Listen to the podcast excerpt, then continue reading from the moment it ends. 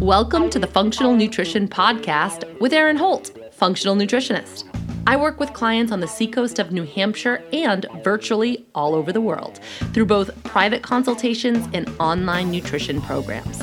I'm here with my co host, Kyle Majorana, registered dietitian of Root Down Nutrition based in Asheville, North Carolina. We are both board certified integrative and functional nutritionists. This means we dive deep with people to get to the root cause of their health issues. In this podcast, we will address all things health, food, and nutrition, discussing our research, clinical experience, and life experience. Please keep in mind our disclaimer this podcast is created for educational purposes only and should never be used as a replacement for medical diagnosis or medical treatment. Thanks for joining us. Let's dive in.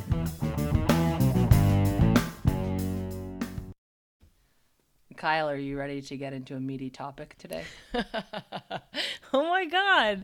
You didn't tell me you had a little pun saved up. Yep, I've been sitting on that for about 48 hours. so meaty. this is a uh, difficult topic for some people to uh, to sink their teeth into. I wish I had more planned.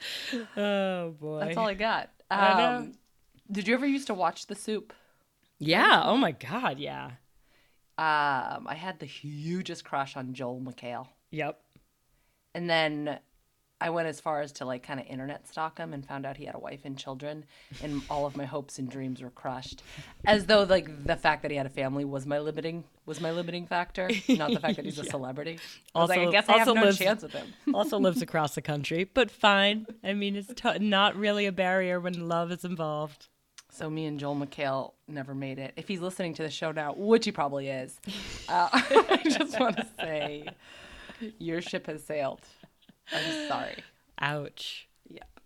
So, before we get into today's topic, I want to let everybody know that I opened up some spots in my functional nutrition private membership. So, that's the way that I see clients one on one. We can dive into diet, functional lab testing, talk about mindfulness, movement, really whatever you need in order to get you feeling good and get you the results that you're after. So, be sure to head over to my website, erinholthealth.com. I'll link to it in the show notes if you want to schedule a free 30 minute inquiry call and you can just use that time to tell me about what's going on with you and we can kind of get you started on some next steps to get you feeling good um kyle why don't you read the listener question we'll head things off that way Okay. Um, I'm getting over a cold, so I'm just going to let people know if my voice is deeper than usual. Enjoy. Um, okay, so listener question. Hi, Kyle. I've been wondering, both you and Erin mentioned you've been vegetarians in the past. I also used to be veggie and now eat meat and fish, though don't eat them often. Could you talk about the difference between animal and other types of proteins? How much sustainable, ethically sourced animal protein is enough, especially for someone like me who avoids lots of meats for anim- environmental reasons? Thanks for considering and thanks for all you do. Do you want to shout out who that is or d- does she wish to remain anonymous Honestly, I'd have to go digging back through my phone. So um, all I can say is, you know who you are, and thank you. shout out it's an epic shout out uh, okay. to all the ladies listening tonight, this one's for you. Okay. All right. So we decided to address this topic largely in part to some recent, um, and maybe not so recent, popular documentaries that push the vegan agenda and kind of make everyone feel like that's the only way to be healthy. And then to echo that, we have no shortage of like pretty blonde bloggers talking about plant based diets, making everyone feel like that what is what we have to do in order to be worthy of health. Um, and I just want to remind everybody, as Jessica Flanagan said on our last show, it's not always the people with the most experience or education that sets the rules for eating and living, but it's the people who wield the most power and the most influence. I am looking at you, Leonardo DiCaprio. Loved you in Romeo and Juliet in 1996. Do not love you as my nutritionist. Anyway, so there was enough room on the door for both of them. I'm just going to say that. God. Okay. So we can't answer her question directly about how much protein she needs because that, you know, we need way more health history and context and all that jazz to answer that specific question. What we can do is speak to her, her a lot of her other points, and that's what we plan to do on today's show. It's going to be a long one. This conversation is has a lot of uh, moving parts, right? It's really really nuanced. So while we don't you know, we can't get into every single nitpicky topic as it relates to you know vegetarian diet versus non-vegetarian diet or like what's the healthier option we're going to try to speak to some specific points and it's probably going to take a while so uh, this is going to release the day before thanksgiving i know it's a big travel week for everybody so hopefully this is um, some good stuff to put in your ear while you're scooting around the uh, the country with your family all right so the first thing we're going to talk about is the nutrition of a vegetarian diet. So, if you are eating a more plant based diet, um, what some things are to, to be aware of, some things that you can include and just make sure you're highlighting in your diet, especially if you're not feeling great. Um, we're also going to talk about how to transition from a vegetarian diet to an animal inclusive diet if that's something that you're looking to do. We will address the environmental and sustainable concerns of a meat inclusive diet. We'll also speak to the, the whole morals and ethics dilemma. And finally, we'll close it out by addressing our opinions on the best ways to approach a meat inclusive diet. And now I just want to say that people do choose to become vegetarians for many different reasons. Um, I myself stopped eating meat at a young age. I think I was around 10, uh, just because I didn't like it. I never liked meat as a kid growing up. Um, over the years, my why changed and evolved. The more I, I learned about food and the food system, the more um, the more I was driven for what I thought to be ethical and moral reasons. Um, so for about 20 years, I did go through some varying degrees of vegetarianism, including being a vegan and even a raw vegan at some points. And I do admit that I was definitely a soapbox vegan for a while there too. We'll address that a little bit on the show, um, just because we happen to see some food shaming being thrown around as it relates to plant based diet or non plant based diet. So we want to speak to that. Um, I personally went through a pregnancy as a vegetarian.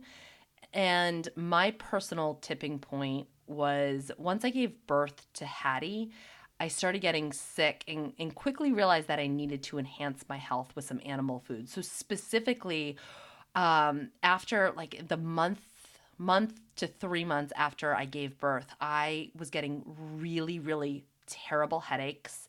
Um, I would get really dizzy, like I felt like I was gonna pass out all the time. It was just, um, it was like super weird. It was something I hadn't felt before, and I can't really explain it, but like I intuitively knew. Sometimes there's been points in my life where my intuition has just swooped in and I feel like I have a voice telling me exactly what I need to do. It's like very weird. Uh, but this is one of those times. And I just knew that I needed to eat meat. And it was, I had never craved it. Not one single time in the past 20 years had I craved meat or even looked at meat and been like, oh, that looks good. Never. Um, so it was a really hard thing for me to wrap my brain around because I was like disgusted by it. I was like, I don't want to do that, but I just knew that I needed to do that for whatever reason. Um, so I'll talk about how how I, I transitioned into that because it might be helpful for other people listening. Um, so um, today, kind of cut to today, in my nutrition practice, I, I work with you know many different groups of people one thing that I do is help people who are looking to switch gears to a more plant based vegetarian diet. And that's really how I started my career. I was so plant focused because I was a vegetarian, but I also work with people who are trying to find their way back to eating meat after being a vegetarian for a long time. And I, I think the focus with both cohorts, with both groups of people, is always going to be education. Um, so, as always, if you do need more hand holding with this and want to dive into your specific unique situation be sure to schedule that 30 minute free call with me and we can we can get you started there but understand excuse me i'm also getting over a cold understand that it may be hard to achieve optimal health on a long term vegetarian diet, especially if you are vegan, which means that you're consuming no animal proteins whatsoever. Now, it doesn't mean that it's impossible. And of course, that that's not going to apply to every single person. But in order to support your health on a vegan diet, it does take a lot of thought, proper education, and probably some supplementation in order to hit all of your nutritional needs. So, of course, there's going to be people who rage against this, you know, what I just said. And if that's how you're feeling listening to this, just settle down for a minute because all we're looking to do on this show, both Kyle and myself, all we're looking to do is present information. We are not looking to pass judgment. We're just saying, like, here's the information, and then you get to decide what to do with that. We are certainly not trying to offend or criticize vegans or suggest that what you're doing is wrong at all. We are not doing that we don't take this subject lightly, either of us, because we've both had to make the very emotional and difficult decision to transition to an animal inclusive diet. So we do know firsthand how much thought and care goes into that way of eating. And we deeply respect that for whatever reason you're choosing to do it. For sure. Um, I ate meat up until my first nutrition class in college. And that teacher was pretty anti meat. And I mean, honestly, it was basically enough just to shame me into becoming a vegetarian. Wait, who was it? Um, uh, it was uh, Dr. Masad. Oh, yeah, yeah. Yeah. Yeah. I love um, her though. Great teacher, great teacher. But, you know, she she felt that a vegetarian diet was the the right diet. Um, and I'll talk more about kind of how this experience um, you know what my experience was in this first nutrition class later in the episode but once i removed meat i started eating a ton of grains legumes and nuts none of which were properly prepared. I didn't even know that there was a way to properly prepare them then. Um, i still ate eggs dairy and fish but no meat. And i i just wasn't even really aware yet of what good quality was for animal protein other than organic. Um, or how food should be properly prepared because I had just started studying nutrition. And not eating meat for me worked um, for about a decade um, until I started having a lot of health issues. And I could not figure out where it was all coming from. And it turns out that even with a degree in nutrition, because this was years after I was done with school, I was still following a less than ideal vegetarian diet. And it did eventually catch up with me.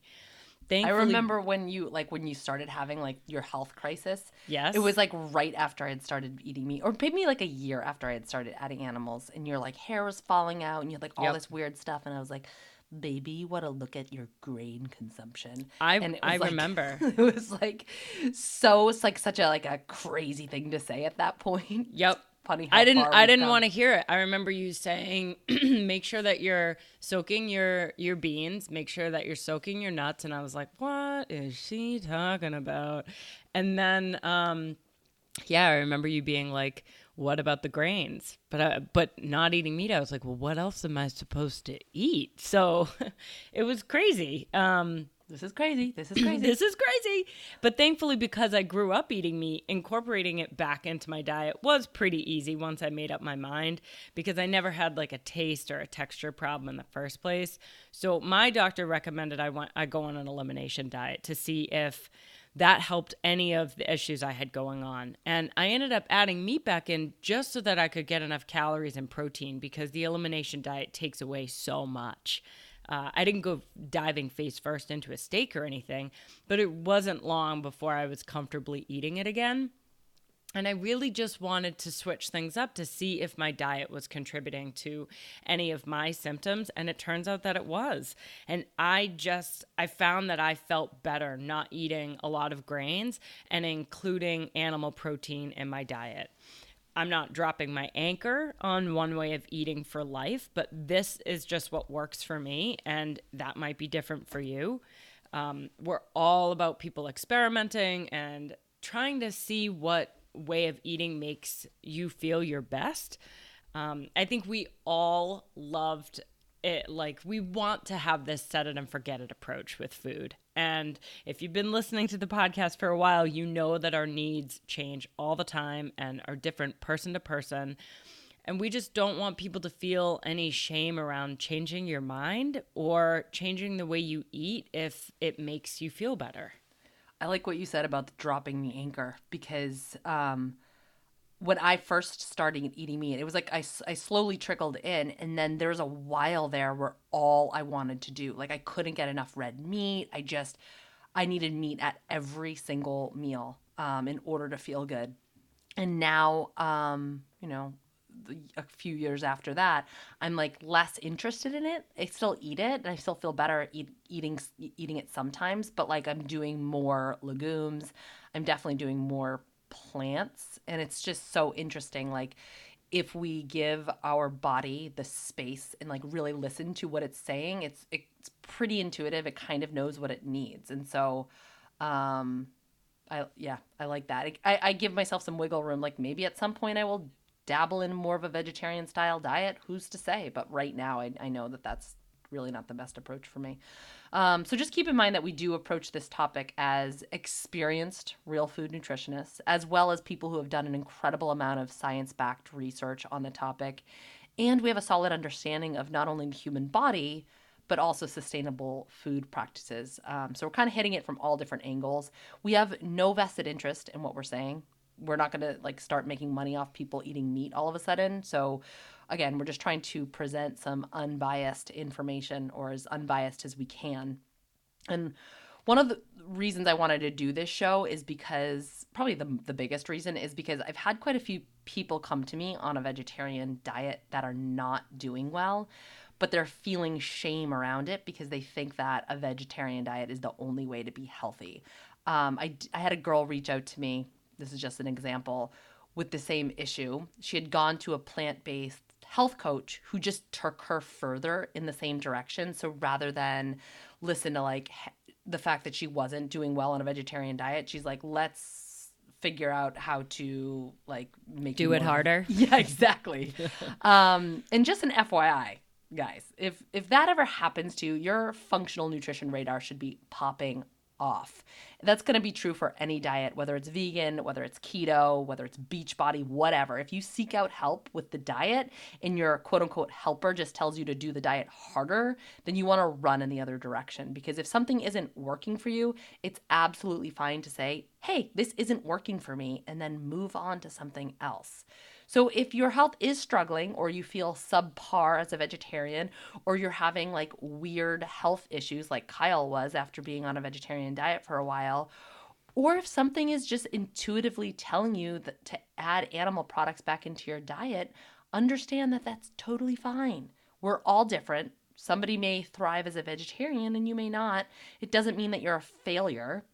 It really can be difficult to maintain optimal health on a vegetarian, especially a vegan diet.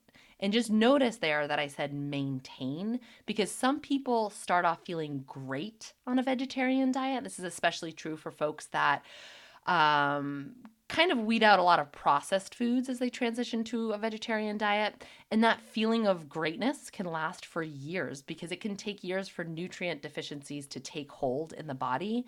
Um, but unfortunately, the flip side of that is it can also take years to rebuild nutrient stores. Um, which I unfortunately had to learn the hard way. Same here. I mean, yeah. the amount of supplements that I've had to add back in, like just to get, just to help my health get back to baseline, is a lot more than what I was taking on a vegetarian diet. And it, I think it's, I think it's because it takes years to get them back, just like it takes years for the deficiencies to develop. Just like what you said, it's so true. And you've done a lot of testing and have seen nutrient deficiencies and methylation issues and all that yep. sort of stuff. So, you know, you have that feedback saying like, yeah, what you were doing wasn't working for you. Right. Um, so if you're listening to this and you are determined to continue on with a vegetarian diet, we just want you to be thoughtful about your food and nutrient consumption. So we're we are doing this episode as a resource for you guys. It's not it's not like we're like let's convert all the vegetarians, but like let's get all the vegetarians feeling the best they can feel. Um, and this is going to take a bit of work and planning. One way to do that is to run through level two of my Fueled and Fit program. That's available on my website. You can purchase it at any time. It's a three week program and it covers all of the topics that we're about to discuss, um, or at least from a nutritional standpoint. And it goes into way more detail with the how to's. We simply don't have enough time to break down like how exactly to approach this, but that program does that. So heads up there. Awesome. Okay, so let's look at some nutrients that are going to be hard to come by in a vegetarian diet and some of the common deficiencies that vegetarians have to deal with. Okay, cool. So we're obviously going to start off with B12 because it's, you know, the most obvious one. Um, you're probably going to want to consistently take B12 as a as a supplement if you are a vegan since there is no reliable dietary sources of B12 without animal products. Um, this is going to be especially true if you're avoiding processed vegans uh, vegan foods fortified with B12. You don't want to rely on spirulina. There's a, there's a lot of people that will tell you you can use algae for a source of B12, uh, but spirulina and other algae are not true B12. Um, they can contain analogs, which will not improve your B12 status, but can actually make the situation worse. So I'm not saying don't consume spirulina or algae. I'm not saying that they're bad foods. Just don't rely on them as your source of B12. Um, since we're talking about bees, I want to throw out nutritional yeast into the mix because a lot of, um, I love nutritional yeast because I like the taste of it. A lot of vegans and vegetarians will lean on that as their source of B vitamins. Um, but do you want to speak a little bit to this, Kyle? Because I know that you source because you do have methylation methylation issues, so you source a specific one, right? Yeah, because the the Bragg's, which is what I had for years, that uses folic acid, and um, I ended up finding another brand on Amazon that is I think it, it, I mean it's slightly more expensive, but it doesn't have it doesn't have that, which is what you want. You don't want the the synthetic stuff. Yeah, especially I mean we know that a large portion of the of the uh, population do have methylation issues, so it's just um I think it's health supportive to always choose uh, methylated folate over folic acid. I mean, no matter what you're doing, whether you're pregnant or not pregnant, or just supplementing with B vitamins. And I do consider nutritional yeast as supplementing with B vitamins. So just a heads up there. All right. K2 is another one. Um, this is not to be confused with vitamin K1, which is what we normally think about when we hear vitamin K. That can be found in leafy greens. So, hopefully, if you're eating a uh, real food, whole foods based vegetarian diet, you're getting plenty of that. But K2 is different. It's necessary for strong bones and teeth, as well as a healthy heart, healthy skin. Um, can be helpful for cancer prevention what K2 does is help to direct calcium to the right spot. So we want to put calcium in the bones and the teeth. We don't want to put calcium in the soft tissue. And so K2 kind of partners up with calcium and tells it how to do its job, so to speak. And really, the only vegetarian diet source of K2 is natto or natto. Mm. N A T T O. Do you have, have you, ever, tried, ever this? tried this? like honestly, no. I Ugh. feel like I'm like a, a bad. Um, I was a bad vegetarian because I've never had that before. But where do you even find it? I have no idea. This is like an N equals one. I'll I'll pass on. I'll sit out this one. I don't want to try it. I don't need to. Okay, well, natto. I don't even know if I'm saying it right, but it's um, it's this gooey fermented soybean product. Mm. Um, and now I love I love me some tempeh. I'm not gonna lie. So I'm into fermented soybeans. Um, so I don't know if maybe it's a similar thing, but I honestly have never seen it for sale. I don't know where to get it. Um, so chances are you're probably not eating that if you're a vegetarian. But if you, are, if you are, can you let us know and tell us like where you're getting it, how you're using it, and what you think of the taste? Because yeah, all the I'd things. be curious. Yeah, tag us both on Instagram. Post your natto pics. yes and also tell us how to say the word. Yes. Um, but it's like notorious when you're looking like food, you know, food sources of vitamin K2. It's like always comes to the top of the list. And I'm like, who's out there eating this consistently? a spoonful a day. but um, other places to get it are from grass fed dairy. So, uh, dairy from 100% grass fed cows and other animals contain lots of vitamin K2. Um, so keep that in mind. I know some vegetarian I don't mean to disrespect vegans by throwing in animal sources of these nutrients, but I know, you know, some people are vegetarians and do consume dairy, so that's a good way to go about it. Cheese. If you can't do dairy, if you if you have a sensitivity, you still might be able to tolerate ghee. It's worth a try since um, ghee from grass-fed cows does contain that vitamin K2 and it also contains vitamin A, vitamin D, all the good things. So uh, you do if you are dairy sensitive, um, make sure that you're looking for a brand that has been tested to be both lactose and casein free. Um, some ghee brands that we like, Goddess Ghee from down in Asheville. Do you know if they're lactose and casein free certified? I don't know if they're certified. They, I don't know. I have I've yeah. used them with no problem. Um, it's literally the best tasting ghee I've ever had in my entire life. So yep. if you can tolerate that, amazing. Uh, but Fourth and Heart is a really good one. Um, shoot, I'm trying to think of oh Tin Star.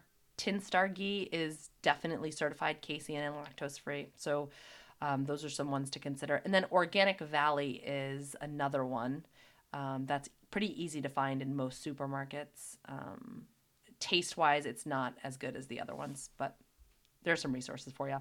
And then iron we have to look at iron because plants contain a certain type of iron called non heme iron, and that is very different than heme iron, which is found in animal sources. So, non heme iron, the plant iron, it's not as easily absorbed by the body, but you can increase the absorption by pairing iron rich plant foods with vitamin C rich foods. So, an easy way to do this, I think, is with a green smoothie because you can blend up frozen peaches, peaches or berries, which are high in vitamin C, with some leafy greens, which are high in plant based iron. So, um, keep that in mind, that pairing.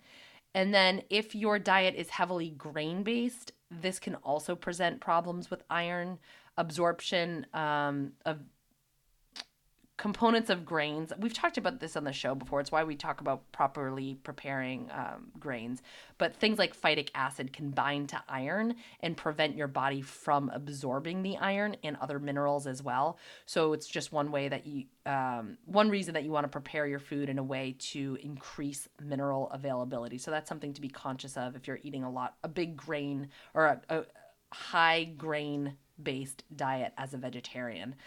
And um, I also want to note here that both coffee and tea can inhibit iron absorption. So just be sure to keep them away from your iron containing meals or avoid them altogether if you do have a known iron deficiency. It's just something to think about. And it's always, I think, it's always a smart bet to get your iron levels tested so you kind of know your status, know you where you stand with that. I don't think you get too much pushback either from that's like one of the few things. I feel like the doctors are always pretty good about ordering if you want if you like request that with your annual physical. Very, very good point. And um to I'm going to get into the weeds a little bit here, but we need iron in order to convert um, our thyroid hormone into active thyroid uh, into T3. So if you have a known issue with hypothyroidism, definitely get your iron levels checked. Um, that might be a cool subject for a future show, but um, just keep that in mind. Okay, so plant foods that contain non heme iron are greens, leafy greens like spinach, Swiss chard, collard greens, beet greens, also lentils, black beans, quinoa, pumpkin seeds, and tahini. Okay. Plant foods that contain vitamin C, so these are ones you'd want to pair with those other ones, are peaches, pineapple, grapefruit, kiwi, oranges, fresh lemon juice, that's freshly squeezed lemon juice out of a lemon, strawberries, bell peppers, cauliflower, and tomato sauce. Now, if you're looking for um, an iron supplement. One that I like is Megafood Blood Builder. Um, that's actually a Megafood is a local company from New Hampshire, and it contains um, nutrients to maintain iron levels in the blood. including a whole food derived vitamin C to enhance the absorption. Um, and this supplement doesn't seem to be constipating like many iron other iron supplements are. Um, if you're if you're supplementing with just like a straight iron supplement, you also want it to want to take it with some hydrochloric acid, especially if you think you have low stomach acid, which many vegetarians do, uh, because iron absorption is dependent on hydrochloric acid. So keep that in mind. There's a good iron supplement that has hydrochloric acid in it. It's from Apex. Apex Energetics. I think it's called Hemevite. That one's available on my online dispensary. So keep that in mind um, in terms of iron supplementation too, because we have to always think about the cofactors of vitamins and minerals, but also how are they absorbed by the body. Okay. And then another one is omega 3 fatty acids. Um, you know, we've talked about this on the show before, but I think it bears repeating because we hear all about the health benefits of omega 3s all the time heart health, brain health, mood, anti inflammatory properties. Um, but what we don't always recognize are the is that those those health benefits are associated with long chain omega 3 fatty acids. Um, and those long chain fats are found in animal sources, right? Especially fatty fish, but grass fed beef, um, eggs from pasture raised chickens. Now, as a vegetarian, you're probably aware of this, and you've probably been trying to increase your intake of chia seeds and hemp seeds and flax seeds and walnuts because those are all promoted as omega 3 rich foods. However, this is so important. The omega 3s found in those plant foods are short chain fatty acids, and they have to be converted to long chain fatty acids in order to reap all of those um, health benefits that I just mentioned. And our bodies aren't really super efficient at this conversion of short chain to long chain. It's really hard to get enough omega 3 fatty acids on a vegetarian diet because vegetarians seem to have more of a difficult time with this conversion as well. So I would really consider supplementing with um, algal oil, algal oil. I don't know how to say it. I, everyone else calls it algal oil, but it sounds so weird. It's like very throaty to say that algal. Yeah. Um, but we again we've talked. I can't remember the exact episode, but it was one of the episodes where we talked about supplementation, and we did talk a little bit about that. So think about that. It's definitely expensive, but it's a good way to get those long chain omega 3s in. Um, but you could also, if you're open to it, add in wild caught seafood like salmon, sardines, mackerel, herring, oysters, mussels, clams. Um, they're they're going to help to increase your you know your omega three fatty acids, and they also contain iron. They contain vitamin B twelve. They contain zinc. They contain selenium, copper, vitamin D. So they contain a lot of the minerals and the nutrients that you'd be missing on a vegetarian diet anyway. So if you're open to adding seafood, I think it's a it's a smart bet. And then we have to talk about preformed vitamin A. Um, and so you know, I think a lot of vegetarians feel safe in the vitamin A department because they're probably eating a lot of orange foods that contain beta carotene. But beta carotene is not the same as preformed vitamin A. There's a big difference between the beta carotene found in plants and then true preformed vitamin A because that vitamin A is found in animals. And now, food labels won't tell you this. Food labels just package up beta carotene and vitamin A as the same thing, but it's not the same thing. Vitamin A that we get from plant foods, and those are going to be like the orange and and um yeah, the orange foods like carrots, butternut squash, sweet potatoes, even cantaloupe that beta carotene is a vitamin A precursor, like I said. So before our bodies can use it, it first has to be converted to true vitamin A, which is called retinol. And again, this is another one of those conversions that our bodies aren't super efficient at. So only a small percentage of beta carotene actually gets converted over to vitamin A. So you can eat all the carrots in the world, but you can still be deficient in vitamin A. And vitamin A is really necessary for healthy bones, for healthy skin, for vision, for our hormonal health, for the immune system. Um, one thing you guys know that I run a lot of uh, GI maps on my clients. That's a stool test. And one of the things that it screens for is something called secretory IgA. And um, that's basically like looking at the immune system at the level of the gut mucosa or your. Um, what's happening really what's happening with the, the immune system systemically and i see a lot of low secretory IgA. Um, it kind of goes hand in hand with chronic illness, with autoimmune issues, if you've been fighting off infections, gut infections for a long time. And one of the best ways to increase the secretory IgA is by taking a vitamin A supplement. Um, but again, it's not beta carotene that's going to do that, it's that true preformed vitamin A. Um, now, beta carotene is an antioxidant, so I'm not saying don't eat that. I mean, those foods are super necessary. It's just not the same thing. Um, so if you're thinking about that, you'd want to supplement with vitamin A. I like the the the one from Seeking Health. It's liquid, so it's just droppers. You could also consider adding in some cod liver oil um, if you're open to that, because that's going to contain some naturally occurring vitamin A, and it's also going to contain contain those uh, vitamin, or excuse me, those omega threes that we talked about. Okay, and then finally, vitamin D3. Uh, vegan sources of vitamin D usually come as vitamin D2, but that is not well utilized by the body, not nearly as well as D3.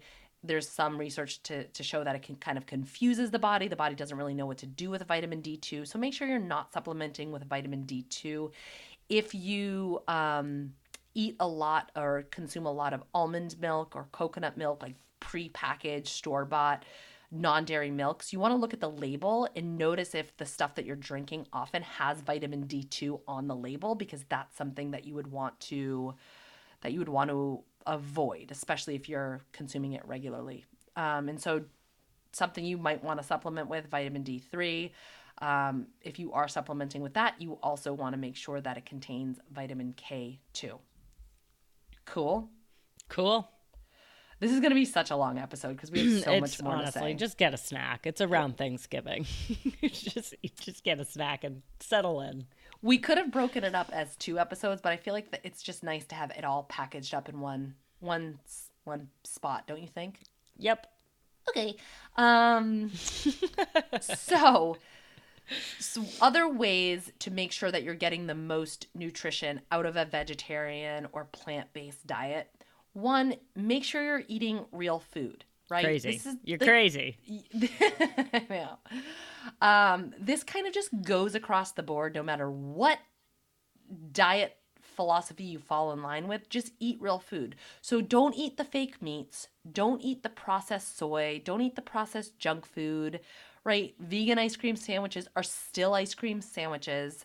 Uh-huh. Um, processed vegetarian food is low in nutrition and it's often high in damaged fats and other sketchy things that we want to avoid. It's so, such a biggie. I mean, yeah. how many how many vegans or vegetarians have you known who are basically eating the standard American diet but just without meat? Right. So don't do it, I mean, under the guise of like, I'm being healthy, right? And I think a lot of people do that. Oh, I'm going to switch over to a plant based diet. Plant based diet include plants.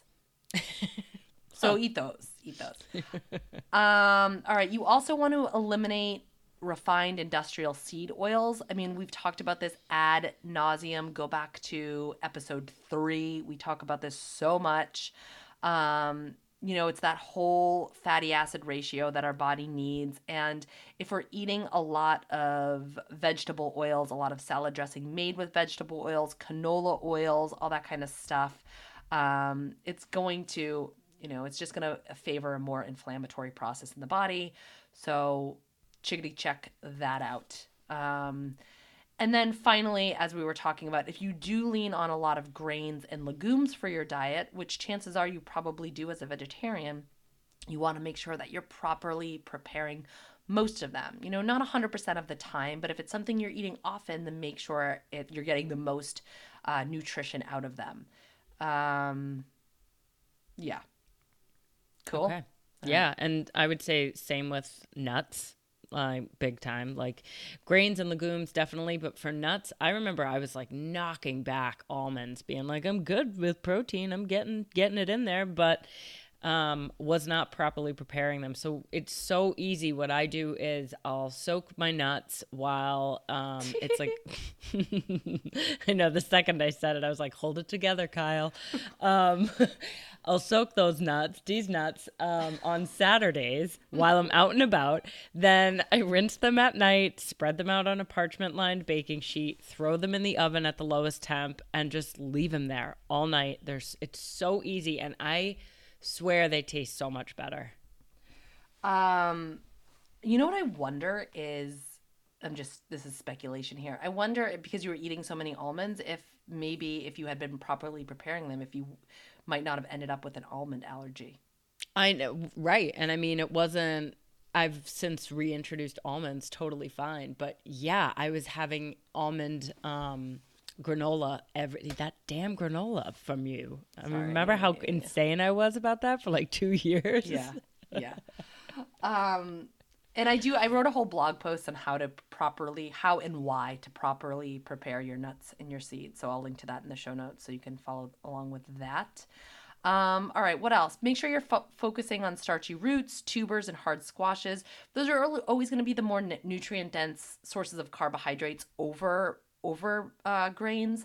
I'm not saying you can't eat grains. Many people do fine on them, but just be sure that it's not your only source of carbohydrate. Um, I think that roots and tubers just have a little bit uh, more easily accessible nutrition. Um, your gut bacteria really do thrive on those starches, so increasing your intake will hopefully keep your gut flora happy.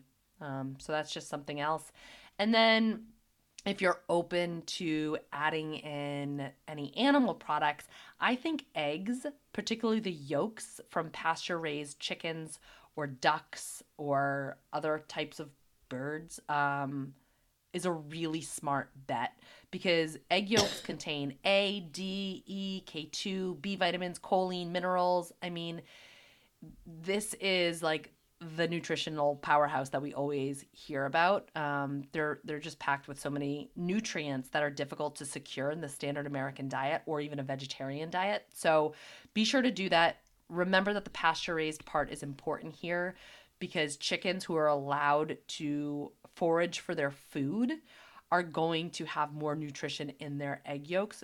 Um, chickens really like to peck around and eat little grubs and bugs and seeds and things in the in the uh, in the grass. Um, and when they are allowed to do that, their not only is their meat more more nutritious for us when we eat it, but their eggs are as well. And this is why if you look at the egg yolk of um, I don't know, like your neighbor's chicken versus the supermarket, they're a completely different color. It's kind of cool to uh, check that out. Yes, I I still like struggle wrapping my head around still um, seeing the cartons of liquid egg whites at the grocery store. It's just like throwing away the liquid gold, like not having the yolk in there. I just don't get it.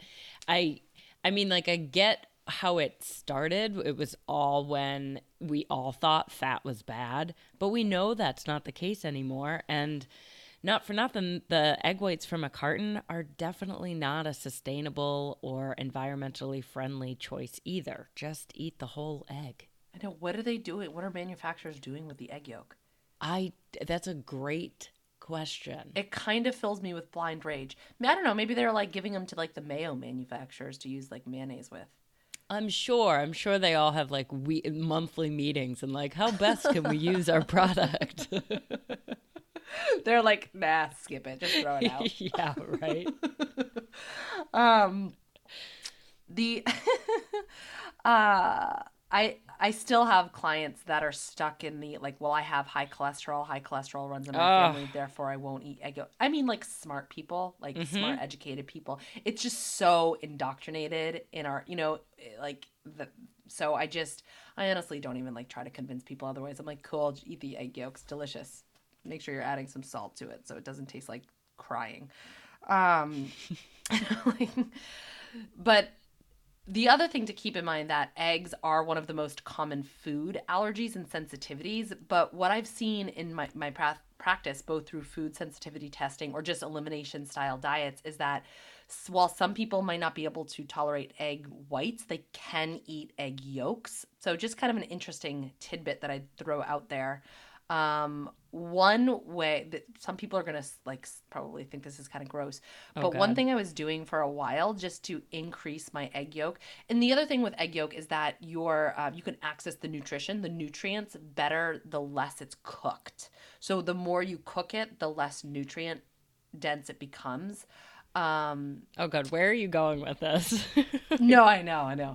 But the thing, okay, well, a couple of things.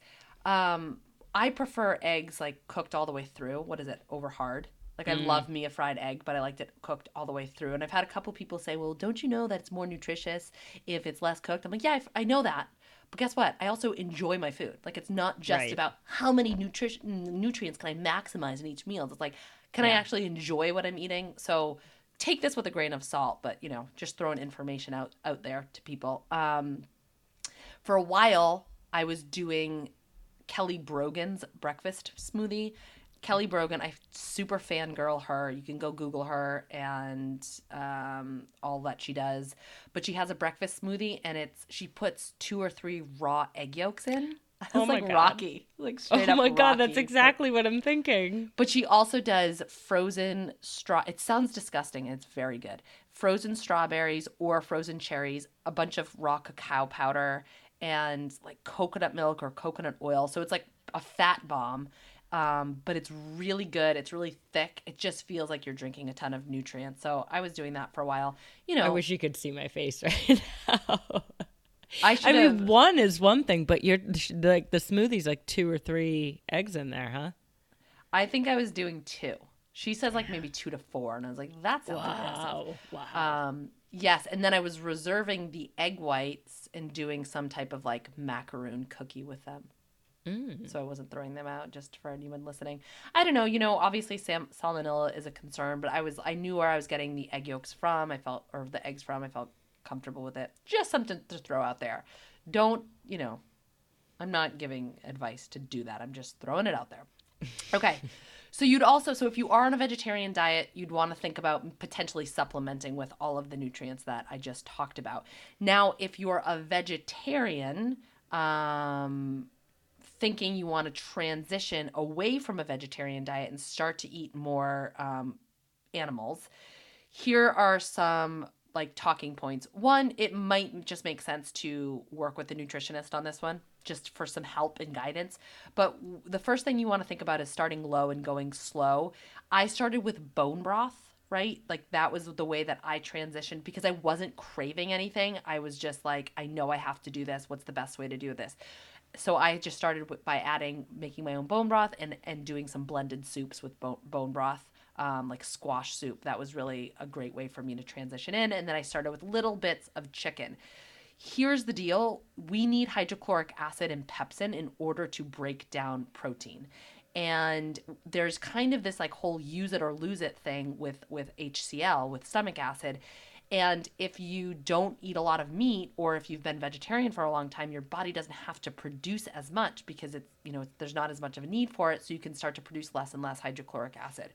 So I kind of had to like build up my reserves. I had a supplement with it. So you'd want to consider supplementing with, with a hydrochloric acid and pepsin um, supplement that's going to be con- contraindicated for anybody with H. pylori or gastritis. So if you have symptoms of either of those, get yourself a GI map test or get yourself some type of testing, um, endoscopy, whatever, to make sure you don't have that before you start throwing hydrochloric acid down down your your belly. This is up where you definitely would want to work with a practitioner. Um, but keep that in mind. Start low, go slow. If you are craving something, start with that because that is your butt. Like if you're like, I just need salmon or I just want a burger, that is your body's way of telling you what it needs. So listen to that. Like maybe that's where you start. Um, and then again, continue to supplement with the with all the nutrients that I talked about as you make your transition into a meat inclusive a diet. Cool. Cool. Cool. Cool. I think I did a meat sauce for my first my first um meat experience adding it back in. Tons of veggies and then it was just kind of like ground beef was just kind of mixed up in there. So I have a friend who did the same thing, and I was talking to her about it as I was making the transition, and she was like, I had to like, she was like, all the sauce, everything. I cooked everything in sauce and had to like mix it in. And I was the exact opposite. I had to have like my little chicken bits on the side. I was like a toddler. I didn't want it like interacting with the rest of my food. I had to eat it separately. now not not anymore, but that was like I didn't want it touching. So go with your gut on that one, I guess. Yeah. Yeah. So part of the um, the question that we got on Instagram was what the difference between animal protein and non-animal protein is, and I just want to speak a little bit about this um, in terms of macronutrients. So we've all seen these comparisons out there before, but like you need to eat something like three and a half cups of broccoli to get the same amount of protein that you would in just two ounces of beef, which is a really small amount. Uh, if you had the same exact amount of beef and lentils, say 100 grams each, the beef is going to give you 36 grams of protein, and the lentils would give you nine. So, say you're trying to get 30 grams of protein at each meal, which is common, um, you know, 20 to 30, somewhere around there. If you went with fish, pork, chicken, beef, you're looking at like around 100 to 200 calories before you hit that 30 grams. But if you try to get the 30 grams through lentils or beans, you could be looking at upwards of 500 plus calories just what it takes before you hit the 30 grams. And that ends up being like two cups. So not only do you have to process a lot more calories and carbohydrates in order to get the same amount of protein you would from an animal, but a lot of people, it's not even realistic amounts um, to eat. You know, I personally couldn't sit down to two cups of beans or lentils uh, unless I planned on being like pantless and just like farting alone in my apartment all night. Um, she's single. She's uh, single, ladies. Uh, I mean, ladies. Okay. Okay. okay. Okay. Um, the calorie and the carb difference, I don't want people to like fixate on that. That's not necessarily a bad thing, but it can become an issue over time if you're already dealing with blood sugar dysregulation or you're having difficulty losing weight. Um, and you're not eating meat, your your plants might be very carb heavy, and that balance just might not be working for you. Uh, and another thing to point out here is that our protein requirements keep increasing as we age. So it can become a challenge over time to eat enough plant based protein in order to maintain muscle mass. Yeah. Um, and you know, what's kind of interesting is just talking about protein it made me think of this i just was recently reviewing an organic acid test for a client and uh, she is more on the vegetarian spectrum. She doesn't really like meat, like she's just kind of nauseated by it. And um, her uh, neurotransmitters were all pretty low, and we need protein in order to produce neurotransmitters. So, you know, I was thinking about that for like, you know, what's kind of the downside of some of the downsides of not eating enough um, bioavailable protein blood sugar absolutely super bang on. I mean protein is the most um, satiating of all the macronutrients. So if you feel kind of like crazy hunger that's another one. Um, that's how i towards the end of my vegetarian days i like could not eat enough. I would eat like seven bowls of grains and be like i'm still hungry. So true. I just like couldn't i could yes. not satiate myself. Um, so that's another indication that your body's probably not getting enough protein. And then if you do you know that that was kind of an interesting thing for me to see and for me to learn is like oh okay low protein diets um, she's having a hard time making neurotransmitters like serotonin serotonin, dopamine, all those feel good chem chems. So something to throw out there. And you know, you're saying that our protein requirements increase with age. And, you know, and this is like from a muscle muscle wasting standpoint. I wonder if that has like and I don't know I'm just like throwing this out there. I wonder if that's like, is it that really our protein needs are increasing or is it more an issue with hydrochloric acid? Because we know that we that as we age our hydrochloric acid decreases and we know that we need hydrochloric acid in order to break down protein. So i'm wonder, wondering how much of that kind of uh, comes into the fold. Um, i bet that plays a huge part. And i gotta tell you i, I see so many um, older people in the hospital that that just stop eating meat as they get older because they just their taste for it changes so then it like it just kind of adds adds more fuel to the fire Well, that's an awesome point to bring up because that is can be one of the indications that you're actually not producing a lot of stomach acid, a lot of hydrochloric acid if you lose palatability for meat. Like if you're like I'm just turned off by it, I don't want to eat it, that can be an indication that your HCl is low. So, all connected Wow, that's cool. The other thing Yeah. too is that so many people are put on PPIs and acid blocking drugs for acid reflux. I mean, it's like just absolutely bananas how many people are on these things, and that obviously shuts down the production of stomach acid. That's the whole point of it. Um, so if you're not you know if you're on these medications which many many people are especially as they get older then you know you're not going to be producing the stomach acid that you need um, one of my clients i'm going to throw not throw her under the bus but i'm going to use her as ex- an example because it's so cool. I mean it's just cool like what the human body can do. Um, so she was on an uh, acid blocking drug uh, for heart, for reflux for like five years, I think, and um, could not put on muscle mass. Now she is super active. She's a triathlete, eats a really you know quote unquote clean diet.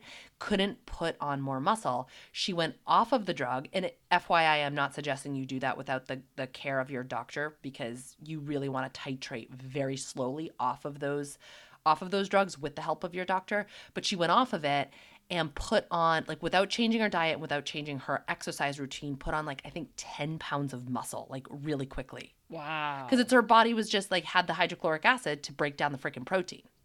Like it's just incredible. So keep that in mind when we're talking about protein requirements, it's not just about how much you're eating, but it's also like the quality, the bioavailability, and what else your body is doing in order to access that protein and break down that protein. So, um, when we're when we're talking about the difference between plant and animal protein, we also want to look at it from a micronutrient standpoint, right? As well, not just protein. And a common question I get is uh, is organic and properly raised animals better than regular? Like, does it really matter? Is it really healthier? And now, Kyle, you're going to talk about how this matters from a sustainability standpoint, but from a nutritional standpoint, it absolutely does matter because there there is a difference nutritionally. Um, animals, I kind of touched on this earlier with the chickens and the eggs, but animals that are allowed to eat their proper diet and sort of live their best life, so to speak, um, they're going to be healthier. So they're going to have healthier tissues, which translates to us when we eat them. They will require less antibiotics because they're less sick, right? And then grass fed beef, just to use that as an example, is higher in omega 3 fatty acids. It's higher in something called CLA, conjug- conjugated linoleic acid. Um, and you might have heard of CLA because people supplement with this. It's a polyunsaturated fat. Um, people use it for muscle growth and for fat loss. Maybe just eat some grass fed beef. I don't know. Um, chickens tend to have, chickens that are properly raised tend to have higher omega 3 content, higher, higher vitamin A content. Um, so there is there is a difference from a nutrition standpoint. So, okay, um, Kyle, you're gonna you're gonna head up the whole sustainability conversation now. So we're switching gears a little bit, and before you get into it, I want to be super crystal clear. We are not advocating for eating factory farmed meat. We're never doing that. I mean, those of you who regularly listen to the show probably know that about us already, but it does bear repeating. Um, so that's not what we're saying here um, at all. All right. We're just going to talk about some common arguments against eating meat. So people that are out there saying we shouldn't eat meat because of X, Y, and Z, we're going to talk to those points, especially as it relates to sustainability and the environment. Uh, because the whole meat pollutes the environment is very common rhetoric that we hear. So um, let's explore that, my girl, Yeah. Kyle. Okay. I mean, sometimes once we start doing something new or we join a new community, whether it's religion, politics, or food, we start to get all our facts and information from within that community. And things can get a bit too biased, black and white, we are right, they're wrong. And it can be easy to kind of unintentionally shut yourself off from opposing views and opinions and have a bit of a tunnel vision around something. Yeah, it's it's called confirmation bias, and it's very common. I mean, we all do it. Um, it's this tendency to search for information and favor information that confirms your existing belief systems or even like to interpret new information coming in in a way that that supports your own beliefs. So yes yes. And who we follow on social media is a perfect example of how this can happen. Uh, you yep. follow a bunch of paleo or vegan people and soon those people make up the majority of your news feed and all the information you're being exposed to is aligned with that point of view I use I mean I have definitely done this a lot in the past with food specifically. Um, back when I was a vegetarian, uh, the China study was my bible, which unfortunately has since been thoroughly debunked as being just like piss poor science reporting. So it's too bad for T. Colin Campbell because I do love him, but sorry, it was a bad book. Um, I I really only interacted with vegan blogs. Like I this was back in the time where like blogging was a thing. Like people would blog every day and then people would like write comments and there was like communities and you know in, in blogs. Like this is like definitely going back like a decade or so. Um, and I was on a lot of like online forums, but they were all vegan. So everybody was saying the same thing and everybody was supporting the same exact stuff. You know, it was just like regurgitation over and over again. Every book I read was vegan. Um, I mean, I, I didn't ever really check for qualifications or actual studies like hey who's saying this information? Where's it coming from? But just because my mind was already made up veganism was the right way. So i basically just aligned myself with anything that backed up that same mentality. I remember i remember dragging my mom to a vegan like all day seminar, all vegan all the time. Oh my god. And she like she's has always known her body really well and no and her like shtick is always like meats and veggies. I do really well with meats and veggies, meats and veggies. But I was like, You're killing yourself. Um, so you need to be a vegetarian. And so like she humored me and like came to the seminar and like tried to be a vegetarian for a while and God bless her. God lover. Yeah, humans love belonging to communities where people think just like us, almost yep. as much as we love banding together to hate something that's different from us or what we're doing. So we just think it's crucial to hear the flip side of arguments so you can make an informed decision. So that's all we're trying to do here. So, environmental impact. Um, I want to start off by disclosing where I got a lot of this information. Erin and I follow many different functional, integrative, and holistic practitioners who all bring different things to the table. But one thing a lot of people we follow have in common is their ability to dissect scientific studies and research and present information in a clear, um, hopefully unbiased way. Uh, separating causation from correlation is a huge one. So, for this episode, I pulled information from Chris Kresser, who we've talked about on the show many times before.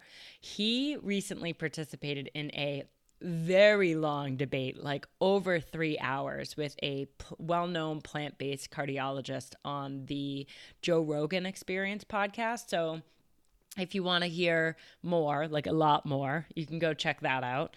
Um, we're not going to come even close to addressing all the different arguments or facts that are out there in this episode.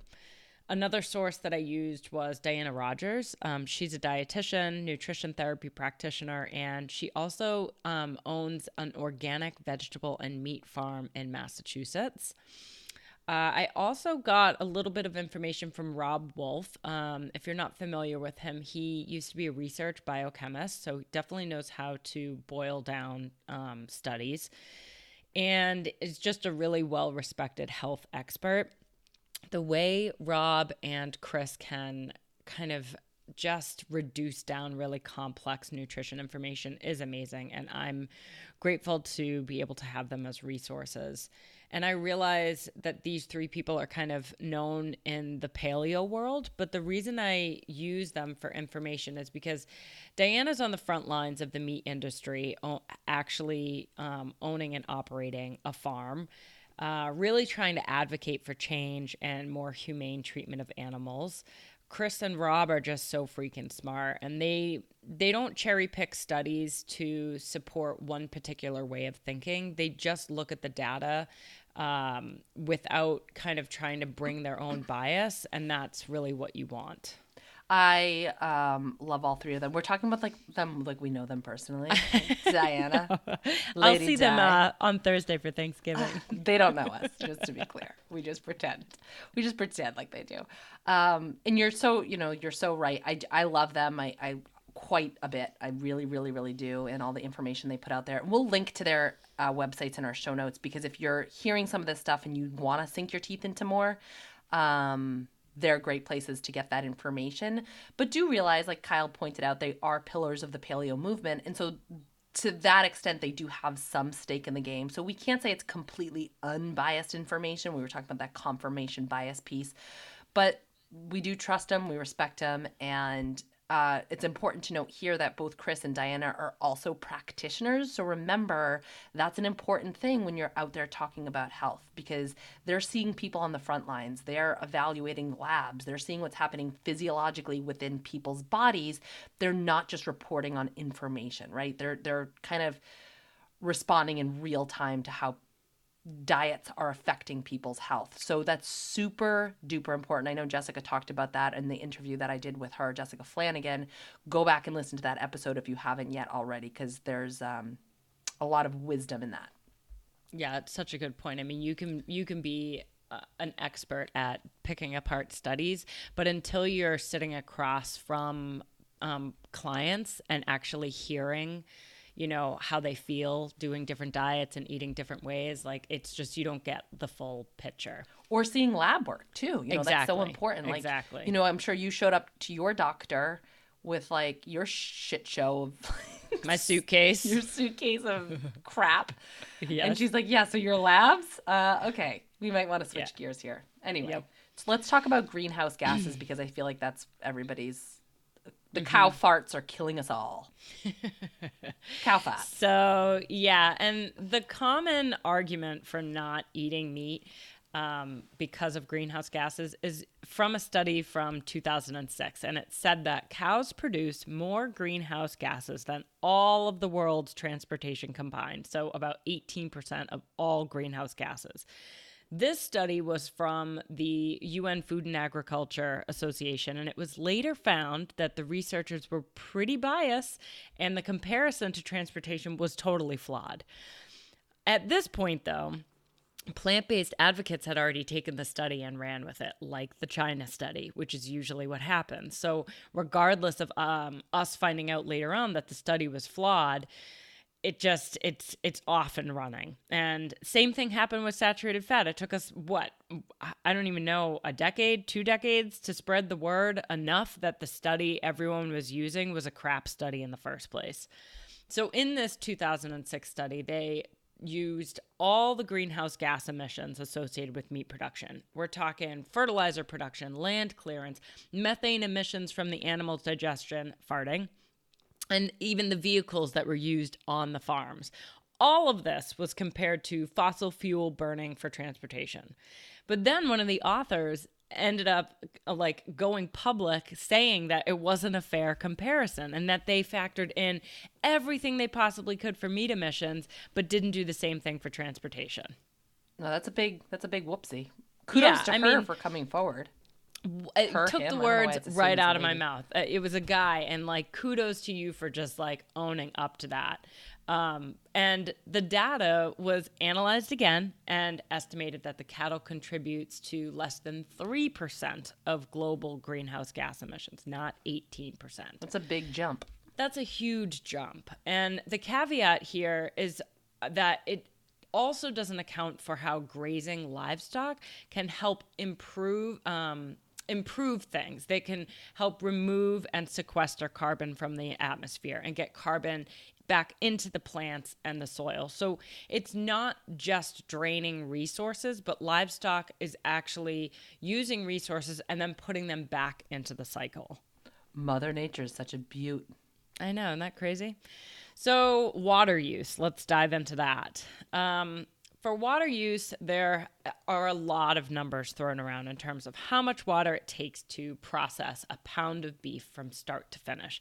These numbers have ranged from 200 to over 100,000 liters of water needed to process a kilogram of beef. So, obviously, a pretty big range.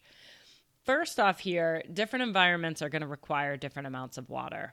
So, is a study looking at a feedlot, a pasture land, or maybe even somewhere outside of the US completely? And one of the biggest discrepancies in these studies that look at water use is differentiating between the kind of water that they use in their estimations. So there's something called blue water, and this refers to fresh ground, fresh surface groundwater that the cattle's drinking. Then there's green water. This refers to rain, runoff, um, water needed for crop growth, water that's sinking into the ground. So, as you can imagine, when you're including something like precipitation into your estimations, it's going to skew the numbers a lot compared to studies that aren't counting rainfall. So, if you're if you're so they counted rainfall as they, part of yes, like the yes. use but like rainfall would happen regardless of whether the cattle were there or not. Yes. Correct. Okay. Correct. Yeah. I'm just getting I'm so, hearing this this stuff for the first time right now, so I'm just trying to get my facts straight. Yeah, it seems kind of crazy when you think about it like that. Like if you're including rain, which is green water, then you're assuming that all rain that falls on fields and pastures is used to feed livestock. And saying that rain um, drains water resources, like the use of rain dr- drains our water resources, doesn't make a lot of sense when you compare it to, say, getting water from irrigation or pulling from a nearby reservoir. Um, there was a study that was done in Australia it was a pretty well done study and it was over two years and it looked at three different production systems um, a small organic supplier a mid-sized sheep meat supplier and a large supplier where uh, the animals spent some of their time on a feedlot they didn't count things like rainfall or evaporation unless the water quality was somehow reduced when it re entered the water cycle. So it was just a much more accurate picture in terms of what water they're counting. So compared to the over 100,000 liters that have been thrown around before, they ended up finding a range of 200 to 500 um, liters. So a lot less. And the higher end of this range was for the feedlot. But now the study was in Australia. So would this be the same in the US? No, because we use a ton of irrigation here there was a, a study in the US that was similar to this study. They didn't count rain, but they did include water that was used for irrigation, um, drinking, and processing. And they still ended up coming up with a number that was under 4,000 liters. So, obviously, a lot higher than the Australian numbers 200 to 500, but definitely not the 100,000 plus that we've seen thrown around. Um, I've also read that studies, and this is interesting studies that don't use rainfall come up with numbers that are similar to the amount of water that's used to produce rice, sugar, avocado, and almonds. So that's just interesting to provide some context. Without knowing how much water is used to produce other foods we eat, we just hear these numbers for beef and it's they just all sound like a lot. That's such a good point. I mean, it just growing food, period requires an extraordinary amount of water, right? Right. So, yeah, it, it's like not it's not cherry picking the data, but it's just like throwing specific data out into the masses to prove a point without like giving providing context. context. Yeah. Exactly. Yeah. Exactly.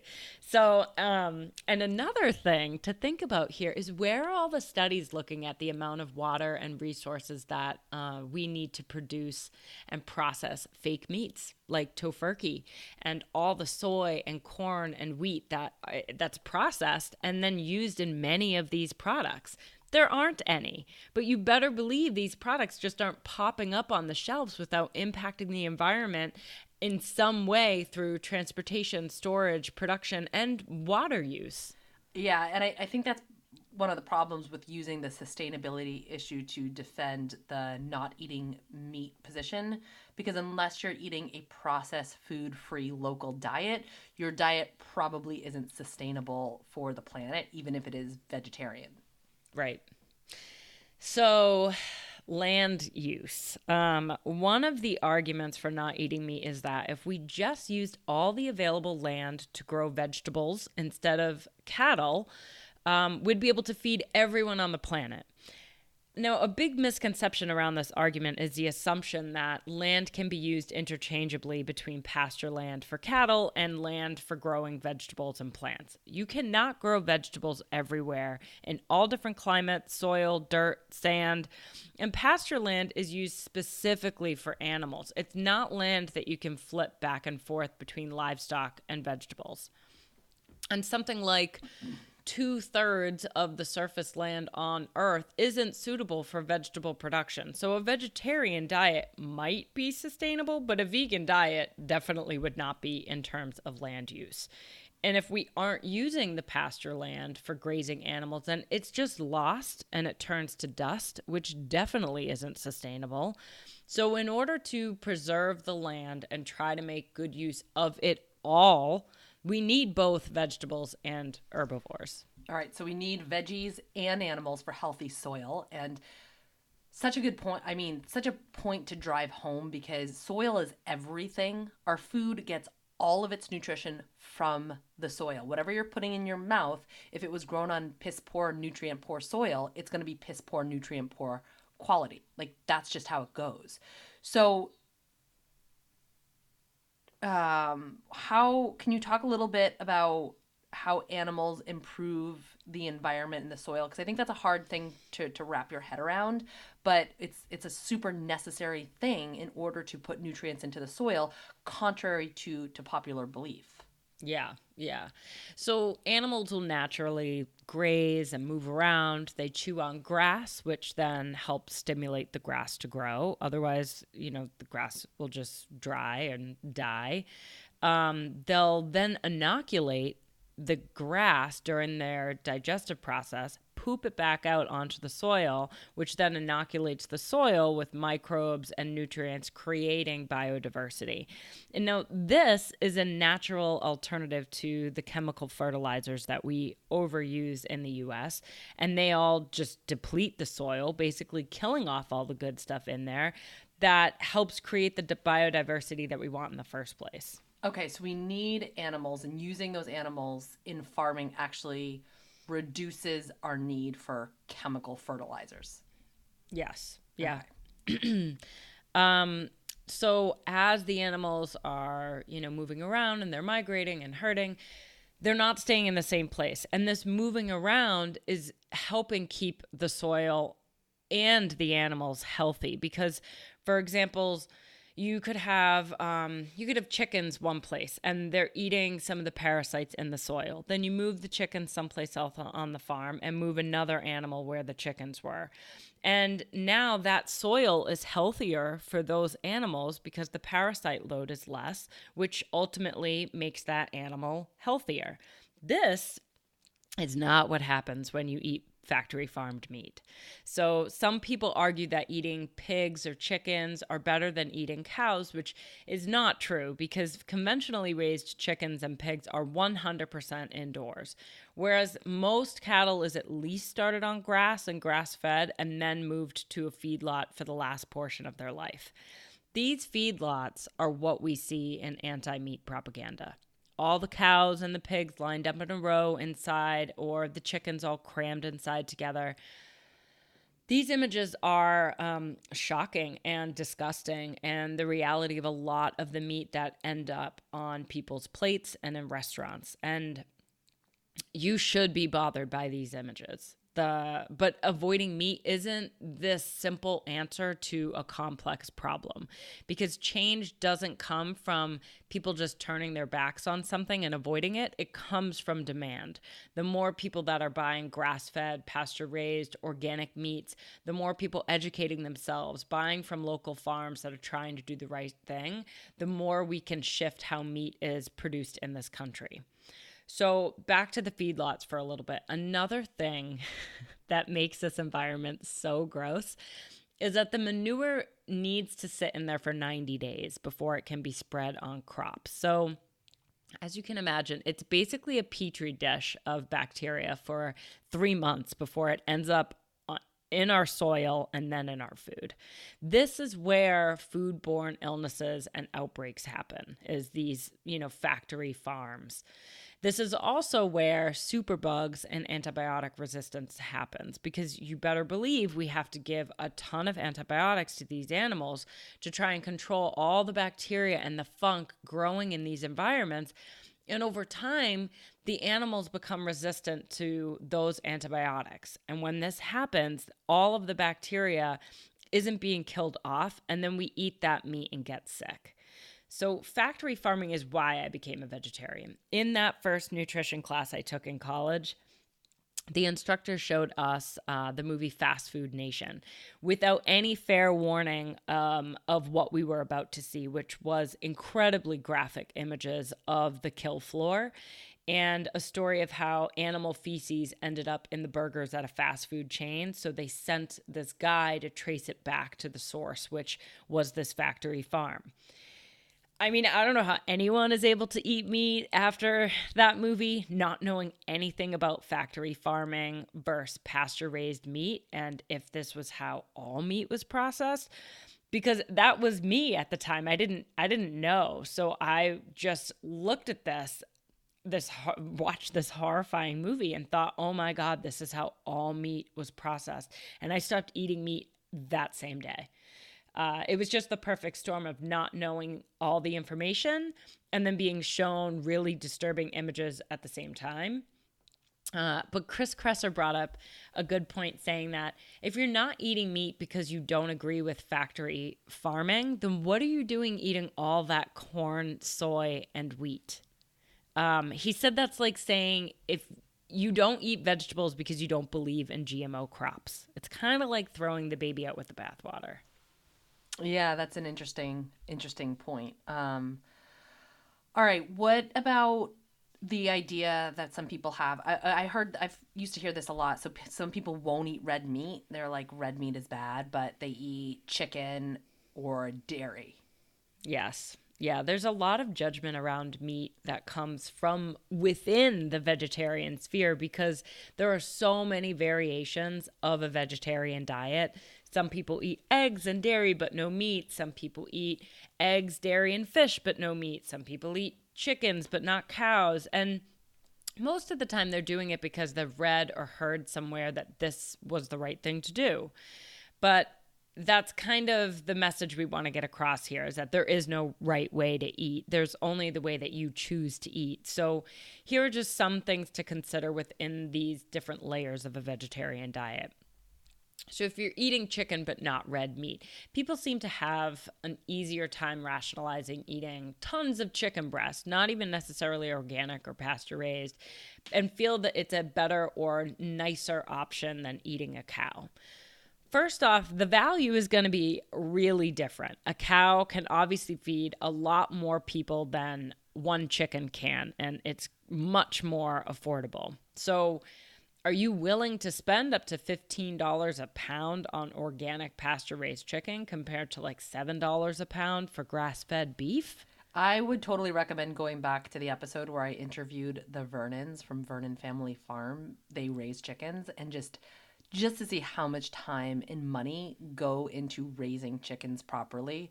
It's an extremely expensive, uh, not always efficient process, and it makes me wonder time and again how grocery stores can sell a fully cooked rotisserie chicken for like six bucks. It's just like, what is going on? What, yeah. what is even it? Like, what is that? What are you selling? Because it's so far from food at this point. Um, but I think to your point, like everybody rationalizes eating chicken breast because it's like America's sweetheart protein. Like we've all been eating chicken breast for so long and we've just like totally cut ourselves off from like where it even came from. It's like It's so true. Think of all the diet trends that have gone that have come and gone. Like even when saturated fat was an issue, when cholesterol was an issue, when everything chicken breast was always included. Eh, on everyone. Like, yeah. On everyone. yes. Yes. America's sweetheart.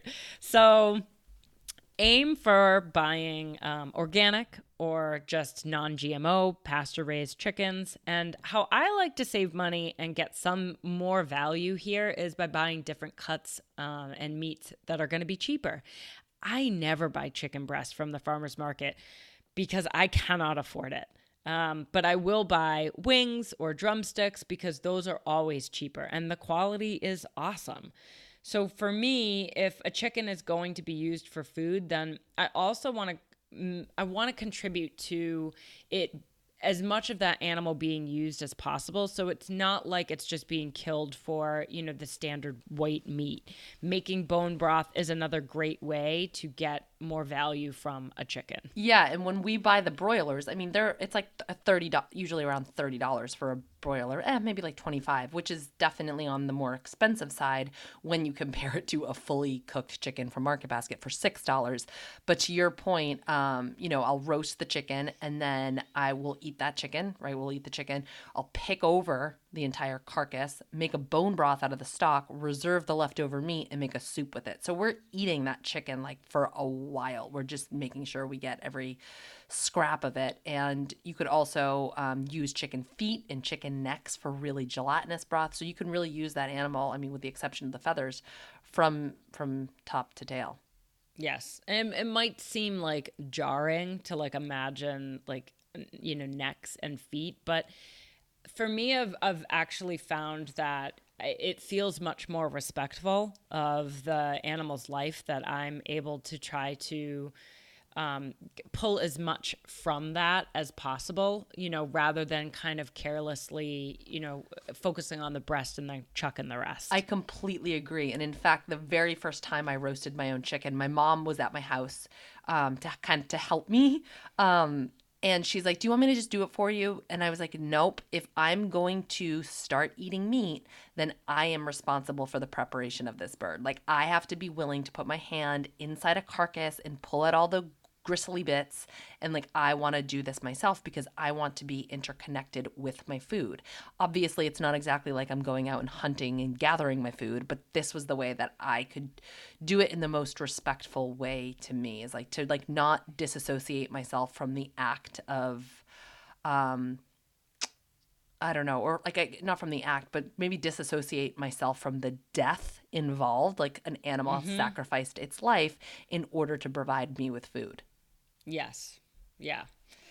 Um, so, what if you are only eating eggs and dairy, but not meat? Just make sure that they're organic, pasture raised eggs, um, which are available in most grocery stores now. Yes, they cost more, but the other option is absolutely going to be from factory farmed chickens, so not what you want.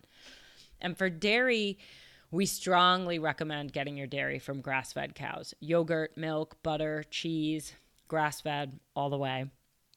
Um, I've seen a lot of vegetarians that have no problem eating dairy, but are absolutely against eating meat. And it makes me question why it's okay to drink milk from a cow that spent most of its life in confinement, but not okay to eat red meat from a cow that's lived on pasture its whole life. It's not that every single day of a pasture raised animal's life is perfect, but we know the life of a factory farmed animal is not.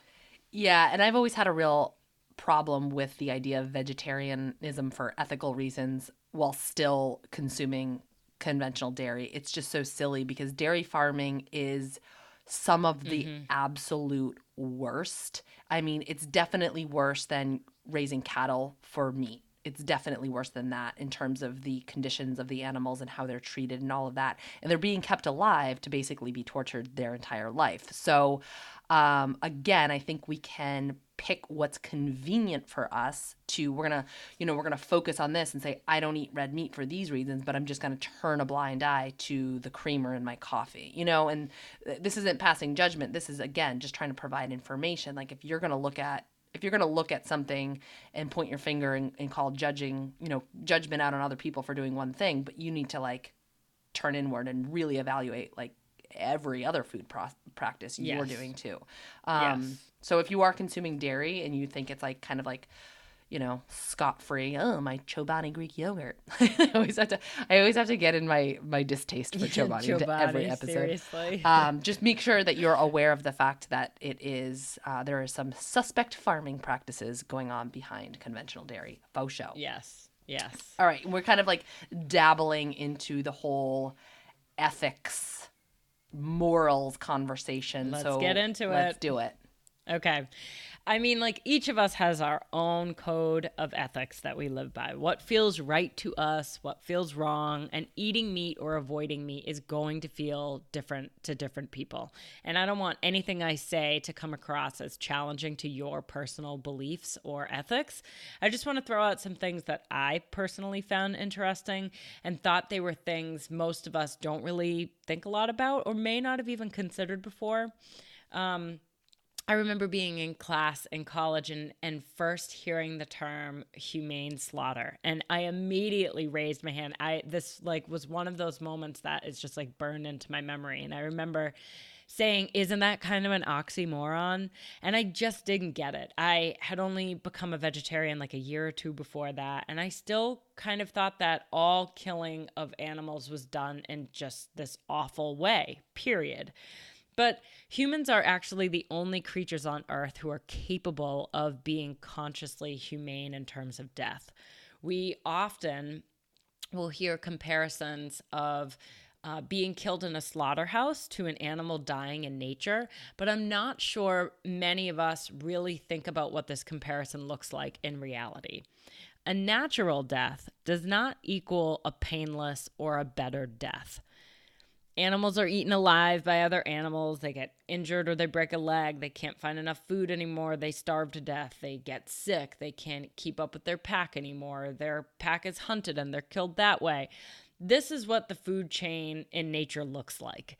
This idea that an animal just kind of grows old and lays down in a field of flowers and dies a peaceful death isn't the reality can we consider a death in the wild better than a quick, humane, and controlled death that we can accomplish with the technology today in humane slaughterhouses? These are not factory farms. This is a totally different environment.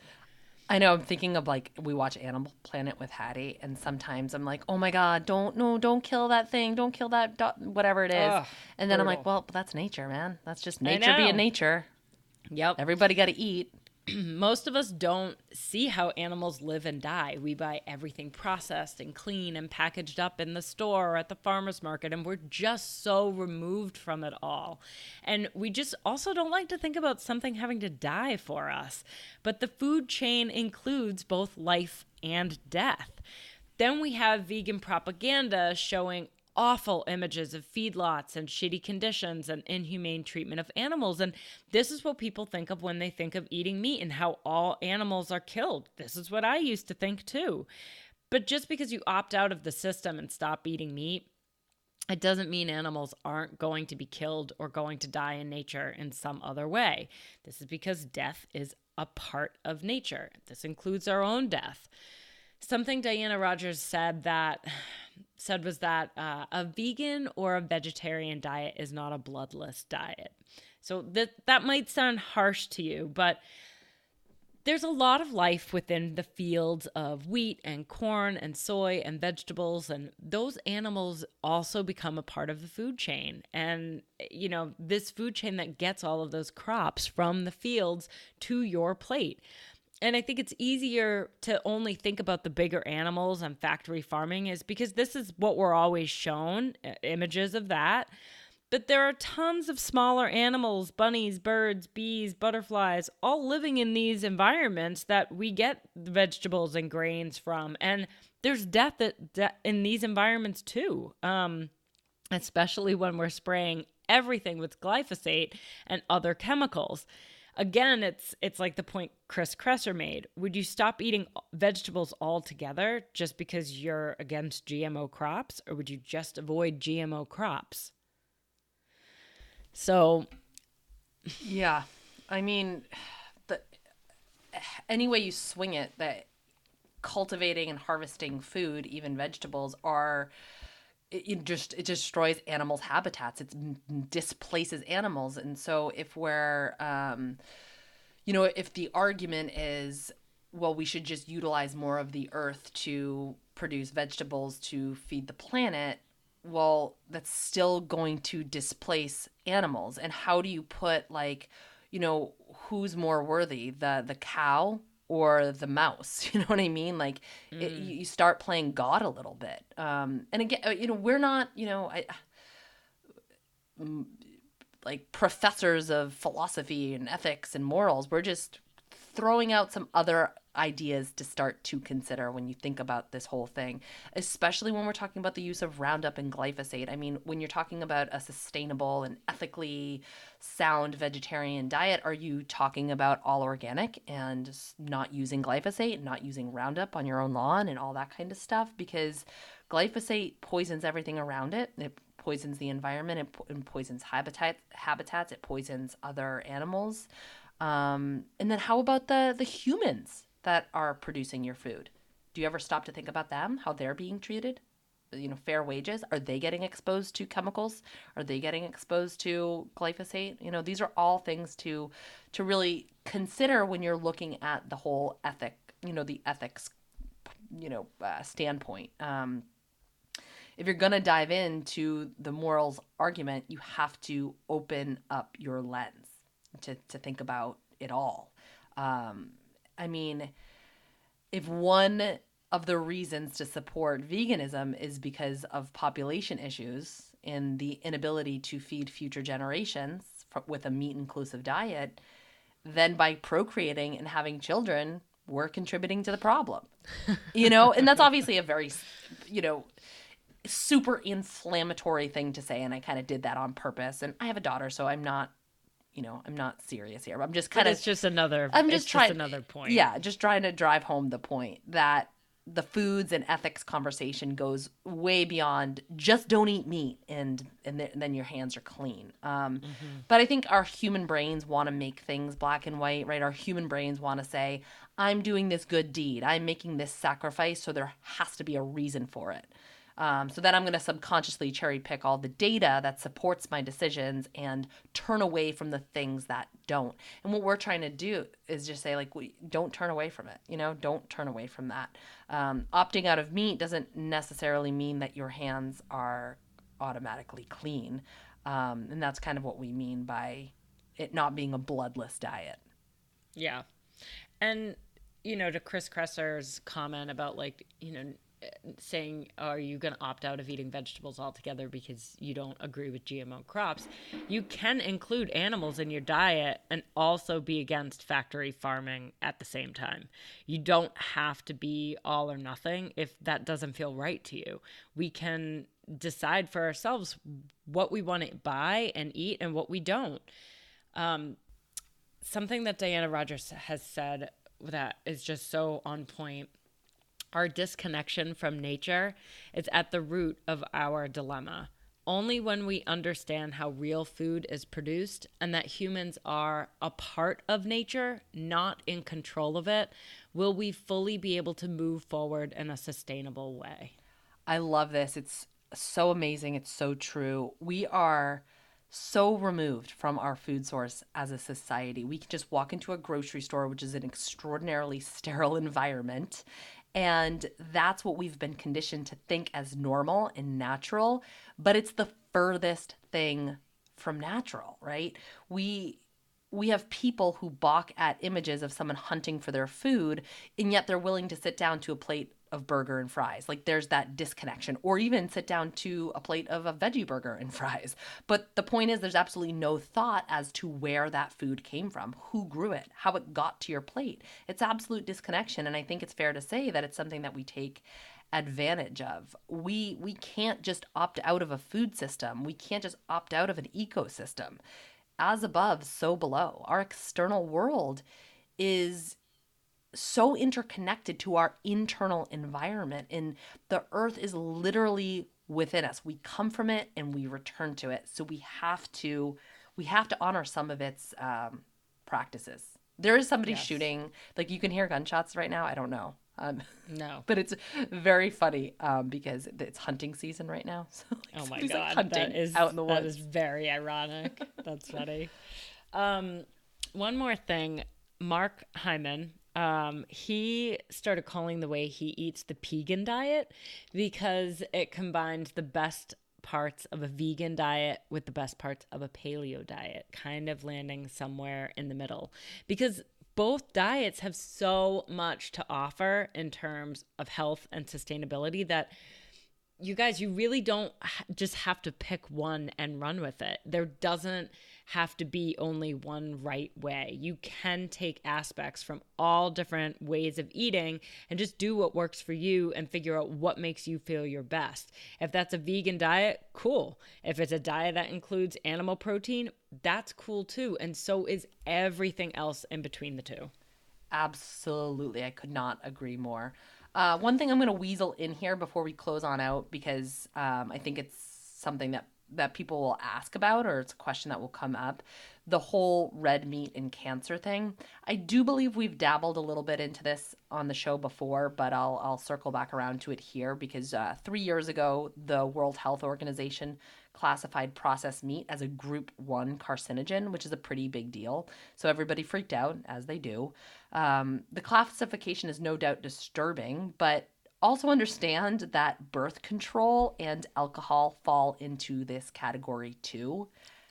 context. You know, exactly. Context, context, context. Um, and so just because bacon and cigarettes are in the same classification does not mean that bacon is equally as carcinogenic as cigarettes. It's just not how these classifications work. But you could see how somebody could extrapolate that and then go and, and post, you know, inflammatory things that like bacon's gonna kill you like cigarettes. You know, it's totally. just as unhealthy and whatever.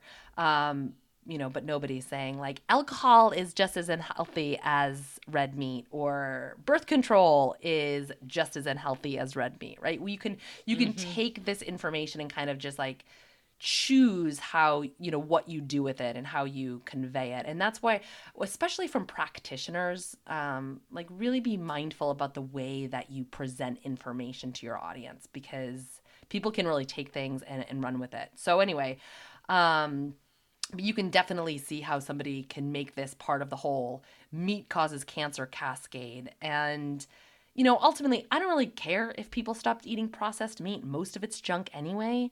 Um, but I will say that technically sausage falls into this category, and there's no chance oh, no. in hell that you're taking my Vernon Family Farm chorizo chicken sausage away from me. Coveted like chorizo chicken sausage. Yeah, like for life. Uh, I wear them as like necklaces, like nibble on them, like the sausage links. the um, I will say, as always, the tricky part about studying food and studying human bodies is that there's so many variables, you know, and with research, there's bias, there's chance, there's confounding variables, and they just can't be ruled out in all studies. But one thing that we've heard about before, and I'm sure we'll continue to hear about, is something called TMA. TMAO. It's a compound that's linked to heart disease, and eating red meat can cause TMAO production the interesting part about that so here's how it goes like depending on how you read it. It's like you eat red meat you increase tmao production you increase your risk for cardiovascular disease. Boom right? Scary. Aha.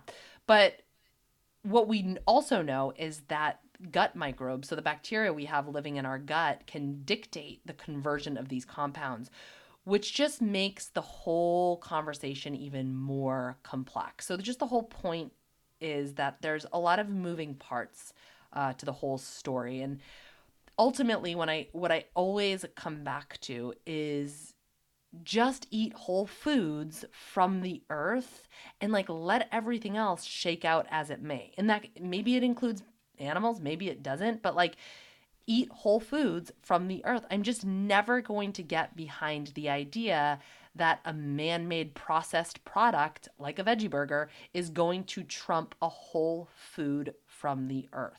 You can throw all the science in front of me that you want, but this is really where I personally draw a hard line and I just lean on my common sense, right? Yep. Okay. So, like, let's recap all of everything that we just said and uh, how do we summarize this? Basically, if you are committed to a vegan or a vegetarian diet, that's awesome. Just be sure to take into consideration some of the com- common nutrient deficiencies that I talked about and ways to safeguard yourself against those. Um, it might make sense to work with a practitioner to be so sure that you're supporting yourself in the best way possible. Maybe get some nutrient testing done, that sort of thing. Um, and if you do eat a meat inclusive diet, some ways to make sure that's the most health supportive diet for you is to drastically reduce or eliminate your reliance on factory farmed animals. So, really only consume well sourced, well fed animals. This is also going to ensure that you know you're supporting sustainability and again from that whole ethic and ethics and morals conversation um, i mean it's not certainly not for us to tell you how to be ethical but you know that's the best way in our opinion to do it you also want to shore up your gut health because that is going to um, contribute to whether or not meat is affecting you positively or negatively from a health standpoint and just basically how everything affects you um, consider reducing your consumption of refined carbohydrate. You want to eat meat within the context of a plant rich diet. So, I am not against plant based diets, but I think plant based diets can also include some meat. Any diet should include lots of plants, in my opinion. So, Yep. always include lots of cruciferous veggies, fresh herbs. Those are going to be antioxidant rich and it's going to um, kind of counteract any negative constituent of um, eating meat. And if you do eat a lot of meat, you want to favor gentle and slower cooking methods over grilling and other high heat methods. And just be sure to cook your meat with a lot of antioxidant rich foods, like I said, like fresh herbs, olive oil, all that good stuff. You guys let us know what you thought of this episode. If thanks for hanging in. Really, I'm gonna, I think I might um, close the comments down on this one. So. I I definitely want to hear what people think and as always rate, review, share the podcast. Also, I just have to. This was not planned, but we are dropping this the day before Thanksgiving, and so it's like, what? People are going to go into their Thanksgiving dinner just being like, oh. Was this turkey from a factory farm? I'll pass. "All right, guys, thanks for listening, and we will see you soon."